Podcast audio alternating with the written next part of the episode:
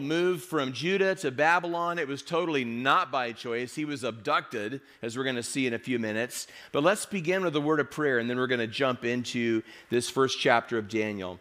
Father, thank you for bringing us together this morning here at Calvary Chapel Bakersfield. It's been such a blessing to sing and worship together, to pray together as we're doing now, to study together as we're about to do. We pray that you would speak to us through this old story. It's an ancient story, but it's a real story. It's a true story. Real people, real places, real events. From these, we trust that, that there's something you have for us to learn and to take to heart today. So have your way, we pray. In Jesus' name, amen. Well, as we begin talking about transformation and relocation, the first thing we want to talk about is Daniel at the food court. So check it out, verses 1 through 7. In the third year of the reign of Jehoiakim, king of Judah, Nebuchadnezzar, king of Babylon, came to Jerusalem and besieged it. And the Lord gave Jehoiakim, king of Judah, into his hand with some of the articles of the house of God, which he carried into the land of Shinar to the house of his God. And he brought the articles into the treasure house of his God. Then the king instructed Ashpenaz, the master of his eunuchs, to bring some of the children of Israel, and some of the king's descendants, and some of the nobles Young men in whom there was no blemish, but good looking, gifted in all wisdom, possessing knowledge, and quick to understand, who had ability to serve in the king's palace, and whom they might teach the language and literature of the Chaldeans. And the king appointed for them a daily provision of the king's delicacies and of the wine which he drank, and three years of training for them, so that at the end of that time they might serve before the king. Now, from among those of the sons of Judah, were Daniel, Hananiah, Mishael, and Azariah. To them, the chief of the eunuchs gave names. He gave Daniel the name Belteshazzar, to Hananiah, Shadrach, to Mishael, Meshach, and to Azariah, Abednego. Now, just to place this on a timeline, this is like six centuries before Christ. So, you know, if we live 2,000 years this side of the cross, this stuff is happening like 600 years that side of the cross. And we know, um, not only from reading the Bible and comparing various passages, but even consulting extra biblical literature like history, that this was one of three attacks that Nebuchadnezzar made. He came three different times and he took captives every time. But this was the first of those three times that we read about here in verses 1 and 2. And it tells us that Nebuchadnezzar took Jehoiakim, the king, into captivity. That wouldn't last long. Soon after, Jehoiakim would be dropped right back into the land uh, so that he could reign as a puppet king. But he wasn't the only one who was taken, there were others. Before we talk about those, I want to take you back in time to when you were in school. Remember, like middle school, high school, about this time of year, as the school year, you know, wound down, you would get a yearbook, right? Some people called them annuals. Inside would be like everybody's, um, you know, school picture. There'd be a class picture, maybe, of your entire class. Then there would be those pictures that were taken throughout the year photographers would show up, you know, at the homecoming game or the homecoming dance or various events and uh, would take pictures. So it was always fun, wasn't it, to get that and start looking through it and, and beyond the pictures you knew would be there, look for pictures that you didn't know would be there. It was super cool. Have people sign your yearbook. One of the fun things about the yearbook was, um, you know, when we would vote, right, like on who was most likely to succeed, stuff like that. You remember those kind of little little polls, little surveys they would take? So um, I have a pastor friend who, when he was in high school, was voted most likely to go to hell. Ironic, since now he, for a living, helps people not go there, right? Now, if that hurt his feelings, the pain didn't last long because he soon discovered that in that same survey, in that same poll, his brother was voted most likely to marry outside the species. So somehow he found it comforting that he got what he got and not what his brother got. I don't know. These guys we read about, these young men who are taken into captivity um, here in Daniel chapter 1, they would be those voted most likely to succeed. As described in verses 3 and 4, they were physically and mentally fit. Now, almost as an aside, did you notice that reference to the master of eunuchs? If you're like me, you know people who don't take the Bible seriously. You've got friends or family members who don't understand why you do take the Bible seriously. And sometimes they'll say things like, Well, I don't take the Bible seriously because, you know, it's filled with contradictions, it's filled with, you know, scientific pre scientific errors, inaccuracies, historical inaccuracies. Have you heard things like that from people you care about? So, so the next time somebody tells you something like that, the next time someone tells you that, that the Bible's filled with contradictions, for example, hand them a Bible and ask them to show you one. I'm here to tell you that 99 times in 100, they have no idea where to turn. They don't know for themselves. They're just repeating something that their parents said or that a college professor told them. Um, but the, on the off chance that they can turn to a problem passage, because let's be honest, there are some problem passages. There are some passages that are difficult. But here's the thing if they can take you to one of those, if you'll go and do a little bit of homework, you'll be able to come back with a really thoughtful, well reasoned response. One of the things that critics of the Bible said for a long time was that, that this was an example of, of an inaccuracy or an error in the Bible. They said that there was no evidence that there had ever been any such person in Babylon as a master of eunuchs. And so that carried some weight for a long time until archaeologists found this clay tablet known as the Babylonian Chronicle. On that tablet is a reference to the Rabsaris, which means you guessed it, master eunuch. So if you were to visit the British Museum, you could see with your own eyes this clay tablet um, that shows us that the Bible was right all along. There really was a master of eunuchs in Babylon. Well, well, back to our text. So Nebuchadnezzar, he had this three-year conditioning program in mind for these young men. He wanted to reprogram their minds. He wanted to change their thoughts and their beliefs. And, and there were several different ways that he was going to go about that. The first thing he wanted to tackle was their education. Notice in verse 4, look and see it with your eyes, the reference to language and literature. You know, I think it's so cool, those people who can speak more than one language. Is anybody here bilingual, trilingual, multilingual? Maybe I should just say. I- am not so much. Um, my wife Miranda is. She was born in Italy. She was born in Naples to American missionaries in Italy. So, those of you who were here last night, got to hear her um, sing the old hymn, something about that name. She did a verse in Italian because she first learned that song in Italian when she was just a little girl. It was really sweet to hear that last night. And I think that's so cool that, you know, she spoke Italian before she ever spoke English. That, you know, if you speak Italian, she could carry on a conversation with you. I love that about her. And, and, and the thing is, like, like for me, I'm still trying to, I'm still trying to nail down English. Like I'm still, I'm still chipping away at my English skills. I remember when my eldest daughter, Lauren, um, she's 27 now and she's a mom now, but, but when she was in school, she took she took Spanish. And you know, as a parent, at the beginning of the school year where you go to the school and you follow your student schedule, you know, you're in each classroom for like 10 minutes or something, and the bell rings, you go to the next classroom. Um, that's how it was then. And so I got to meet all of her teachers. And I remember being in her Spanish classroom. I remember that the Spanish teacher was into all things Chewbacca. I mean, he had little Chewbaccas in the room. Lauren says he talked about Chewbacca all year long. Nothing to do with my point. I just thought you should know. This guy was really weird about Chewbacca. But so so he did his little spiel, right? Like each teacher would talk for a few minutes and then they would take questions. And when it came time for questions, crickets. Like nobody asked a question. And uh, he tried again to cue it up, you know, and still nobody would ask a question. And, and I felt bad, like, like I should have helped him. You know, I should have hooked a brother up. I should have thrown a question his way just to, just to relieve the awkwardness in the room. And the truth is, I had a question. I had a question I didn't ask.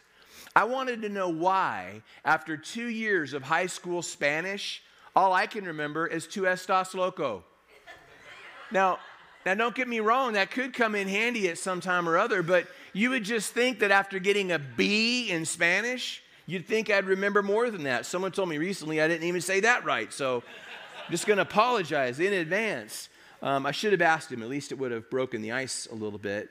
Well, listen, the Babylonians were crazy educated. Like we know now that, that for their day, for their time, They were really advanced in subjects like astronomy and mathematics. Now, we're not against education, are we? We're not, we're not anti education as followers of Christ. The Calvary Chapel movement isn't anti education. Um, this is a good thing for, for these guys to get more education. If I had my own life to do over again, I would get more education and not less. But Nebuchadnezzar wasn't just trying to educate them, he was trying to move them away from the Bible. You know, the Bible was the book that would help them understand who God was and who they were and what it meant to be a part of this nation that was in this special relationship with God, this nation through whom God planned to bless the rest of the world. It would help them understand why they were in captivity and even how long the captivity might last. The last thing that Nebuchadnezzar wanted was for these guys to read that book. So any other book he could get their nose into was a win for him. He's trying to move them away from the Bible, from this, this narrative that would have made sense of everything for them. But it wasn't just their education, it was their culture. Notice in verse 5, see it with your eyes, the reference to delicacies and wine. To these teenage boys, Babylon must have seemed like a food court. I mean, for real. Think about it. These guys had been in a city under siege. In ancient times, if you were going to siege a city, besiege a city, I mean, one of the first things you would do is you would cut off their food supply. So, I mean, it's, it's hard enough to keep teenagers fed, right? If you got teenagers at home, like you come home from Sam's Club and you make trip after trip after trip from the SUV to the fridge, from the SUV to the freezer in the garage, from the SUV to the pantry, and you're finally done and you sit down with a cool drink to relax, and it's all gone. Like somehow they've already eaten everything that you just brought in. How does this happen? So, so here's these teenage boys that probably ate like that and the food supply has been you know limited and even even cut off. They're starving and here they are surrounded by food once they get to babylon. That had to be a really difficult thing for them. Um, you know we're going to talk more about that in just a moment but but i want you to understand that the babylonians were super cultured. I mean we know because of the archaeological digs in that part of the world that they had extraordinary objects of art and culture and there's nothing wrong with culture, right? There's, there's nothing wrong with being exposed to things that might come under the umbrella of culture or being cultured. But again, Nebuchadnezzar wasn't just trying to enrich them with cultural experiences, he was trying to move them away from their God given lifestyle. In the Bible, in the Old Testament, they had these dietary laws lists of things to eat, lists of things not to eat, even instructions about how the foods they could eat were to be prepared. And so think of it. Imagine that for Daniel and his friends growing up the way they did, every single time they sat down at a meal, surrounded by the people that they knew and loved, they're sharing a meal together, every single time they would be reminded based on what was on the table, based on what was not on the table, based on how the things on the table had been prepared, they would be reminded that they belong to God. They would never have a meal and not be reminded about that. Nebuchadnezzar doesn't want them thinking about that. So he's trying to move them away from their lifestyle, their education, their culture. The third and final point of attack, their religion itself. Notice in verse 6, see it with your eyes, the reference to new names. Have you ever wished you had a new name? Ever thought about changing your name? I've always had an interesting relationship with my own name. My last name is Rigg. And, uh, you know, growing up, it didn't take long at all for kids to figure out that Rigg rhymes with pig. So I quickly became Rigg Pig and then just Pig. And because people cannot help themselves, like they cannot imagine that my name could be Rigg, it has to be Riggs. Surely there has to be an S on the end of it. So just as Rigg inevitably becomes Riggs, Pig inevitably became Pigs. So I'd be walking down the hall, somebody would see me and be like, hey, pigs, what's up, pigs? I hated that. That was terrible. You know, I, I, I, wanted to I wanted to change my name, maybe have a different name, but, but then I thought, well, I, I've got an idea. Maybe, maybe I could redeem my name someday. You know, maybe there'd be a way that, that I could make something, something good out of my name. For example, you know, if I ever had a son, I could name him Big. Because Big Rig would be the coolest boy's name ever. Tell me I'm wrong. I mean, it'd be awesome, right? So I never got to pull the trigger on that one, man. I've got two daughters, one granddaughter, still waiting on a big rig. Hasn't, that hasn't happened yet. Hasn't been one in the family. Um, you know, but then, then in the 80s, like, like I was in Hollywood for a few years in the 80s playing in a Christian glam rock band, spandex, lipstick. You don't want to think about it too long because, like, you can't unsee that. Once you've imagined it, it's like burned in your brain. Um, but, but so, so, you know, in, in Hollywood, I didn't use the name Rigg. I performed as, as, uh, as Allen Lee, and I'll talk about that in a moment. But, but in the beginning, before I took a stage name, I thought, well, I know what I'll do. Like, like after the band, you know, has its run, then I'll have a solo career. And so I'll drop some solo albums. And the first solo album, well, let's see here. I could call the first solo album Rigmarole because it sounds kind of like rock and roll. And then if I follow that up, I'll do one called Rigatoni, just because I can. And then when I'm tired, you know, I'm just ready to maybe go out one last time, drop one last album, one last tour. Then we're going to call it, so I'll call it Rigor Mortis. That'll be the name of the last. Well, like I say, I never got to do that because I ended up adopting the stage name Allen Lee. Now, Lee is a play on my middle name. Just like I never really liked my last name, I hated my middle name. I'm going to tell you what, what my middle name is, but before I do, let me just apologize to everyone who has this name because I don't mean to hurt your feelings, but I just didn't like it. Like, like my middle name is Leroy. And I never liked it. I never felt like a Leroy. I didn't think I looked like a Leroy. I don't know what a Leroy looks like or what a Leroy feels like, but it wasn't me. You know, it just didn't. And I'm a junior. So my dad is Allen Leroy Rigg Sr., I'm Allen Leroy Rigg Jr. Now, I really didn't want my friends to know that my middle name was Leroy because then I'd be Leroy Pigs forever. I mean, it would just be horrible. It'd be so, so bad. Well, you know what happened? It's the coolest thing. Um, when I was pastoring in Austin, Calvary Chapel, Austin, that I led for 18 years, um, my grandmother, my dad's mom, came to visit me. It was, I didn't know, I didn't know then, but it was the last time I would see her on this earth.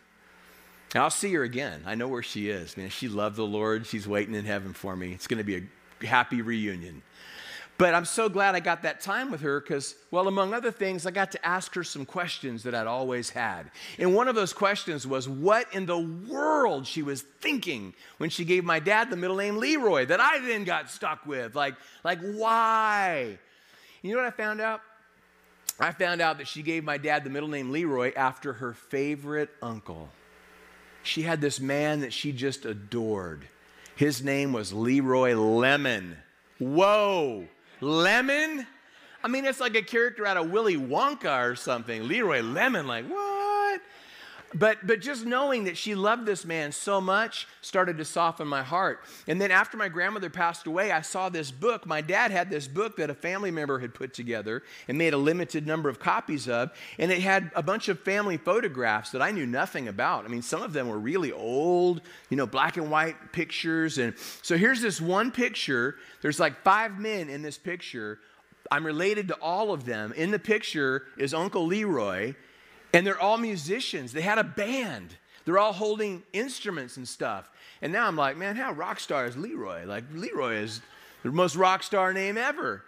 Isn't it funny how learning something about a name, the meaning of a name or the why of a name, it can, can really change how we feel about it, right?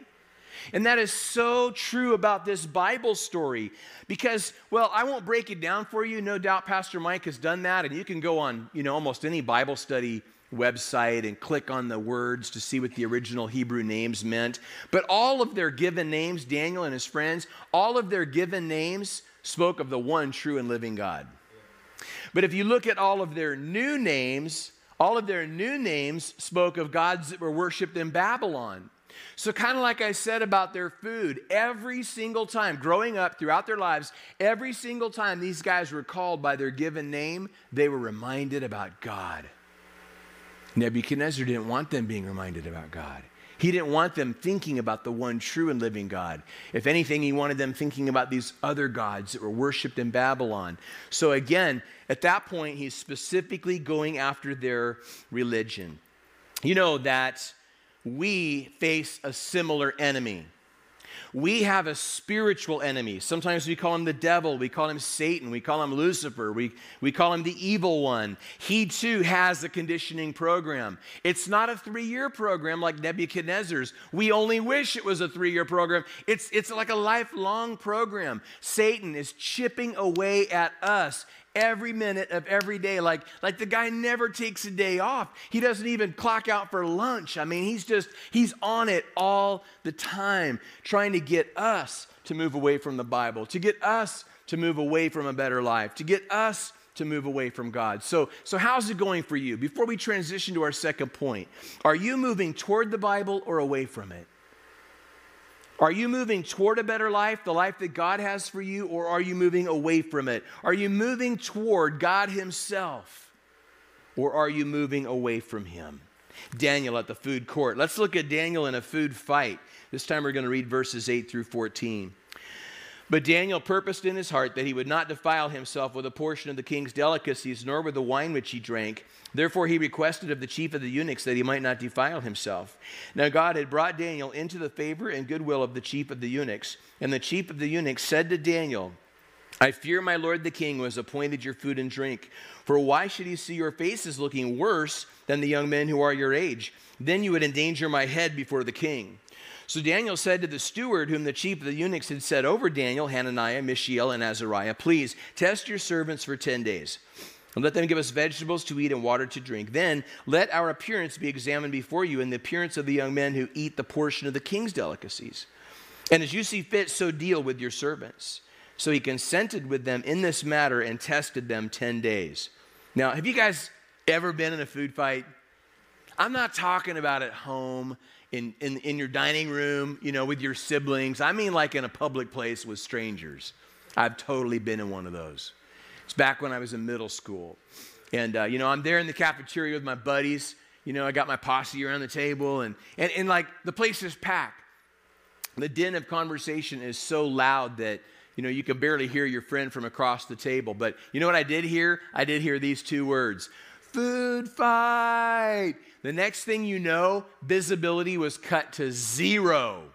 Like food is flying in every direction. You guys have heard of the food pyramid? We built it. Like right there in the middle of the cafeteria, we built the food pyramid.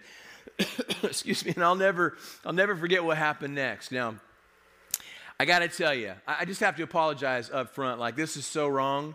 It's so wrong to make fun of someone's personal appearance. I was in middle school. You got to cut me a little bit of slack. I get like the middle school slack here because this is really wrong. But, but we called our assistant principal Link because he reminded us of the missing link. The reason why is because he had a forehead that like went on for days. Like, like I mean, if he stood in the snow, you'd have to build like a ski lift to get to the top. It was, it was like if you were going to buy him a visor for his birthday, there'd be no point. I mean, for him, it was like original equipment. I mean, it just Okay, so you get the idea. So we called him Link. So here's the food fight. Here's the food pyramid being built. Link walks in, and some kid launches a milkshake.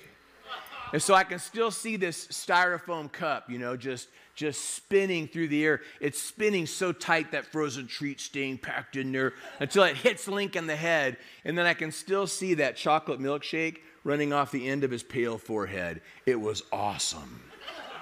I don't remember very much of that school year, but I totally remember that. I mean, that was like an academic highlight. So great, the food fight in middle school.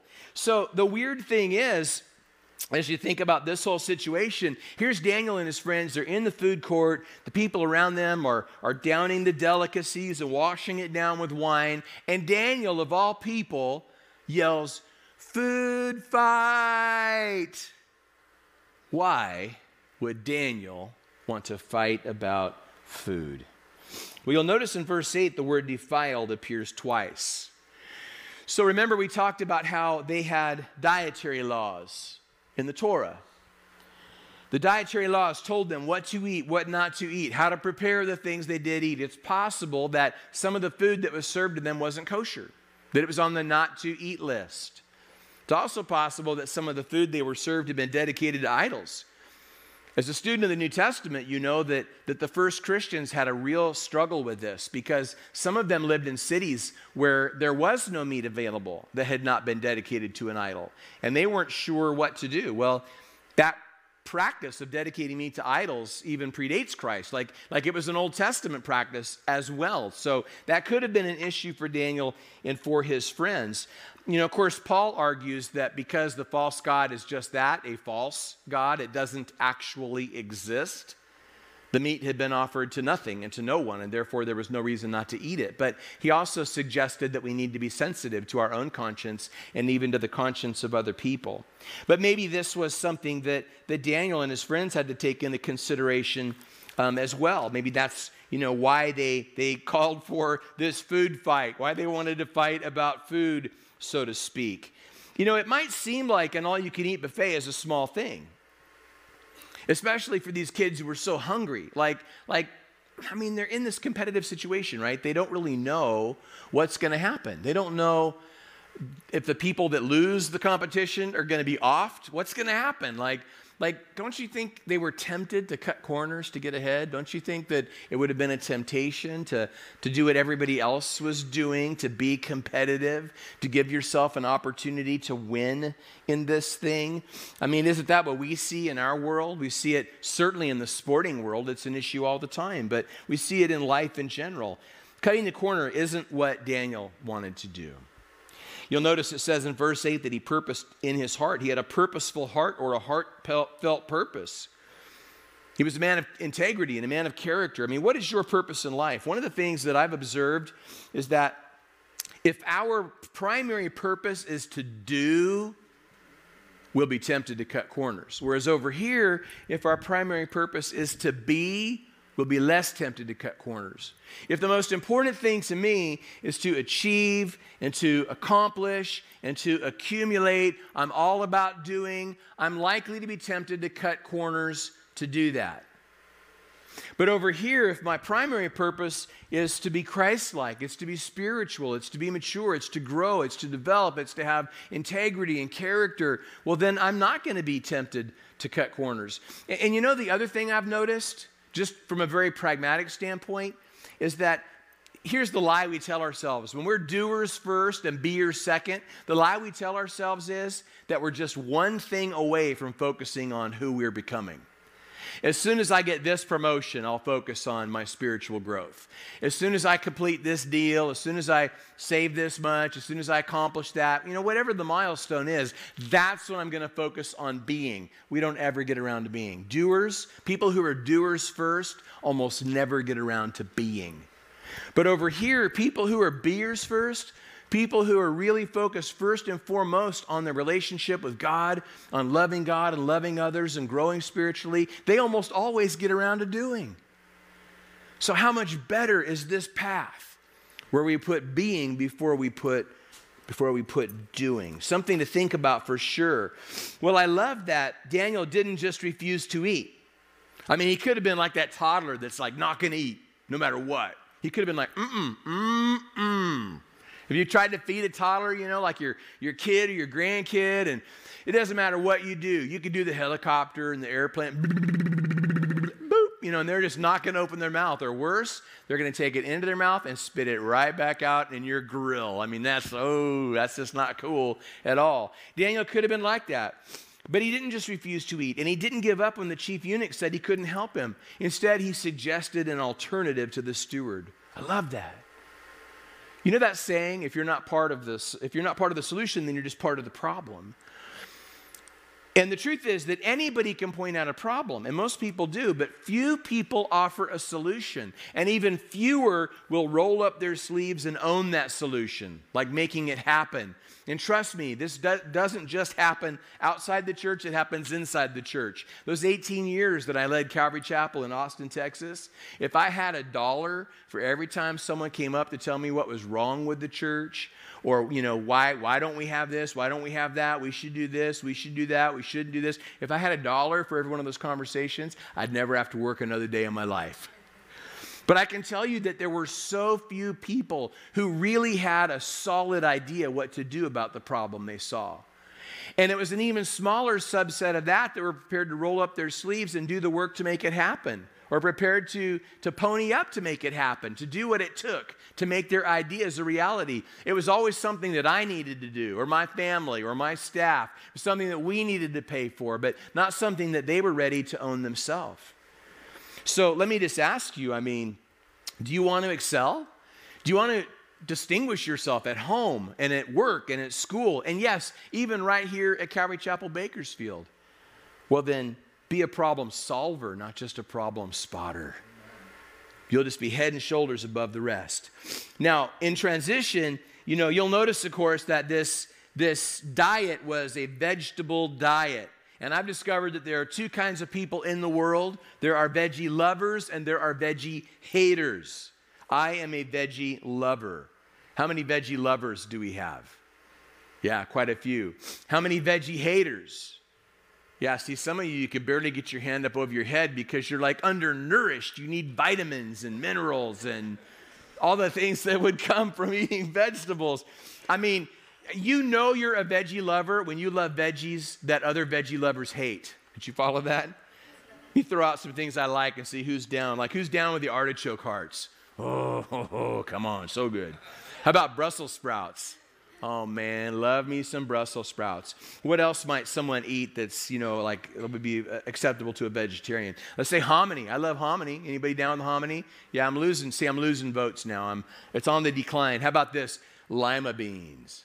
Come on, man. Now, smother them in butter and salt. Oh, so good. So good. Now, even though I love all that, don't get the wrong idea. No one's ever mistaken me for a vegetarian. I love my meat. Love it. We had some great barbecue last night at the couples event. And now you're like, oh, why didn't I come? I knew I should have come. It was really good.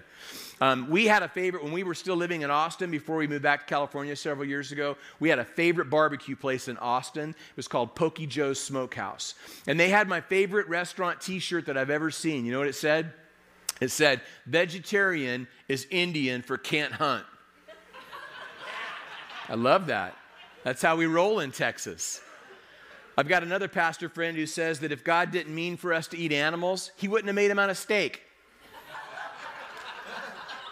I think that's a philosophy to live by right there myself. But, but my whole point would just be that these guys ate a vegetarian diet, but, but, but for the reasons we've talked about. So it's okay to be a vegetarian. It's okay not to be a vegetarian. It's okay to be vegan. It's okay not to be. You know, we're free in Christ to eat how we want to eat. But we've talked about Daniel at the food court and the food fight. Finally, let's talk about Daniel with food for thought.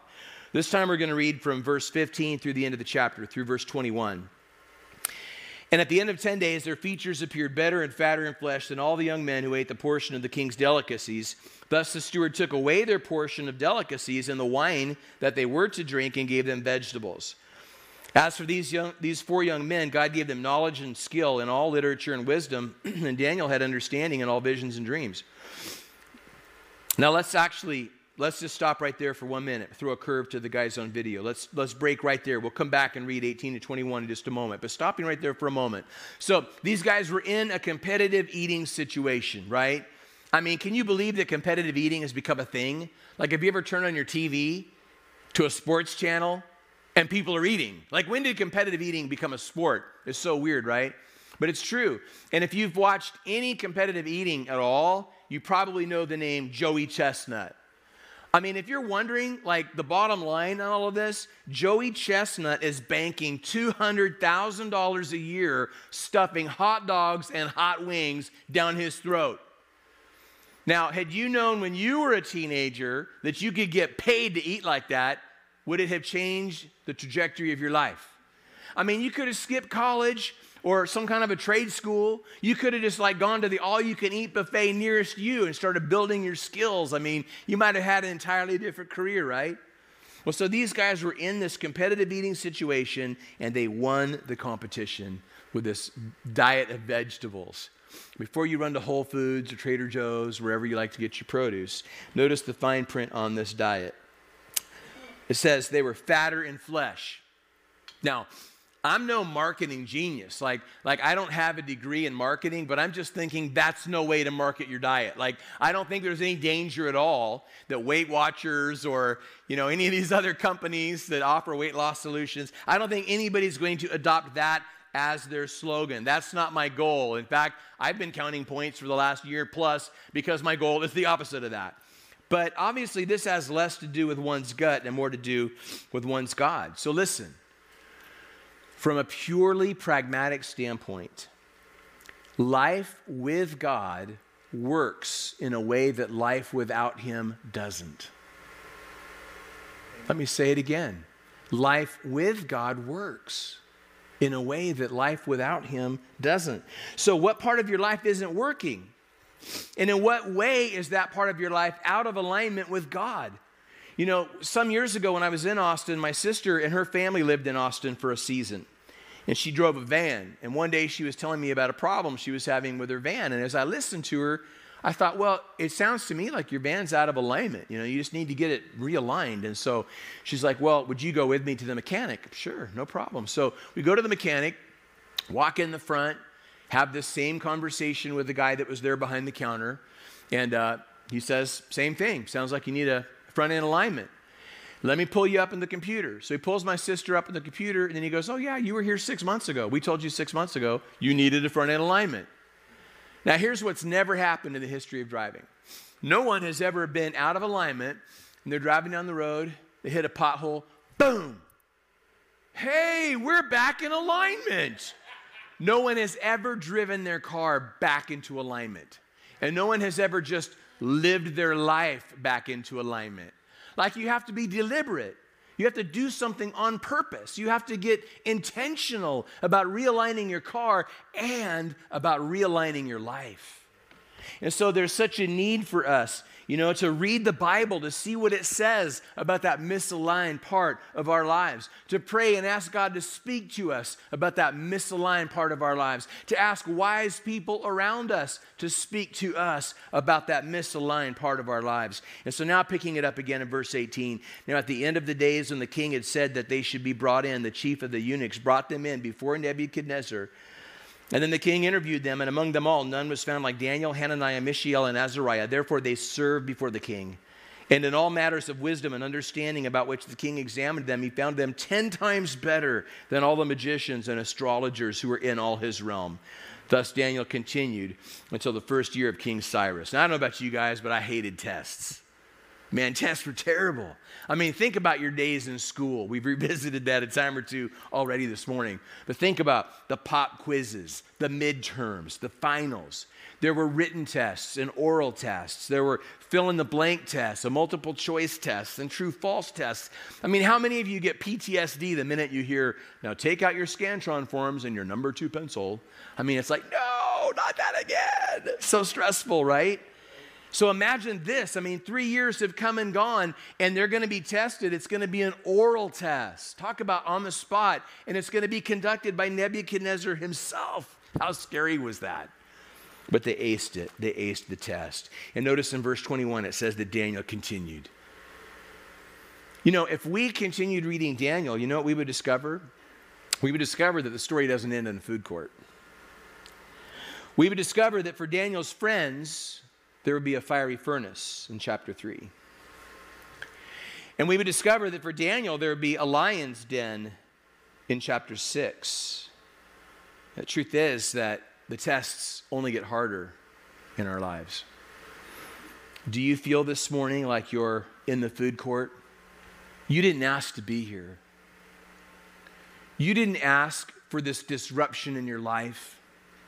You don't like anything about the unwanted change that you're, that you're in the midst of.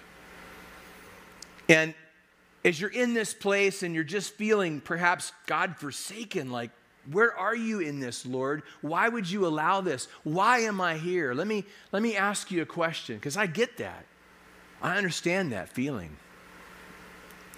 But if you knew, if you knew that down the road for you was a fiery furnace, if you knew that down the road for you was a lion's den, and if you knew that the only way you could ever be prepared for the fiery furnace or the lion's den was if you first experienced the food court. Could you learn to thank God for the food court? Could you learn to see your time in the food court as a mercy? And maybe this hard time that you're in the midst of right now is just such a mercy from God. You know, the other thing to think about is that, well, temptation. I mean, again, the ways that these guys are being tempted in the food court seem like a small thing. And no doubt they must have thought to themselves, this is just a small thing. This isn't a big sin, it's just a little sin. This isn't a great, big, ugly, destructive thing. It's just a little tiny, harmless thing. We tell ourselves those, those kinds of things all the time, right? But here's the thing I'm not saying, I am not I am not saying that everyone who compromises in a small thing goes on to compromise in a big thing. That wouldn't be true. That isn't always the case. Here's what I am saying everyone who compromises in a big thing compromised in a small thing first. So maybe it's time we recognized that the small stuff matters. Or maybe it would be better if we thought about it this way there is no small stuff. All of it matters to God, and all of it should matter to us. It's in the food court that our attitudes are being developed, that our habits are being formed, the decisions that we're making now, rather than having nothing to do with decisions we'll make later, they have everything to do with decisions that we'll make later. But notice again, it says that Daniel continued, Dan the man as we sometimes like to call him. He would outlast Nebuchadnezzar, he would outlast the Babylonian Empire. And then the Bible would speak of him in these terms. He's called greatly beloved three times in Daniel, twice mentioned along with Noah and Job and Ezra. And Jesus called him Daniel the prophet. So we've talked about him at the food court, in a food fight, and with food for thought. You know, when you go back and read this story later, I think something that might jump off the page at you is how God is all over this thing. Back in verse 2, it says the Lord gave. In verse 9, it says God brought. In verse 17, it says God gave. So here's the thing is you're in the food court right now. If you could just sort of push back from the table for a moment and have a look around. Can you see them? Can you see God's fingerprints? God's fingerprints are all over your food court. Can you see his fingerprints on the place setting? Can you see them on the flatware? Can you see his fingerprints on the napkin dispenser and on the seat back? Can you see his fingerprints on the light switch and on the doorknob? His fingerprints are all over your life. And even when you feel forsaken, nothing that's happening to you has escaped God's attention. Not one bit of it. He knows. He cares. And just like he was there for Daniel and his friends, he's there for you. Let's have a word of prayer. Miranda's going to come back out so we can do one last worship song together. Father, thank you for this Bible story. Thank you that just as Daniel experienced transformation and relocation, so too we can be transformed. Father, I just pray that as we take this lesson to heart, Lord, that even as we prepare to sing this song together, that you would just be speaking to us about our situations and filling our hearts with faith and filling our hearts with hope, giving us peace. Lord, I pray for men and women in this service who maybe just were really struggling when they came to church today. Maybe they're going through something really hard right now. But I pray that in an unmistakable way, they could sense your presence, your nearness, your great love for them. That maybe where there's been nothing but despair, there could suddenly be a trickle and then a flood of hope. Lord, you're so good. You're so good all the time. We desperately need you. We cry out for you. We celebrate. We celebrate your amazing grace in our lives. In Jesus' name we pray. Amen. All right, you guys want to stand and uh, worship with us?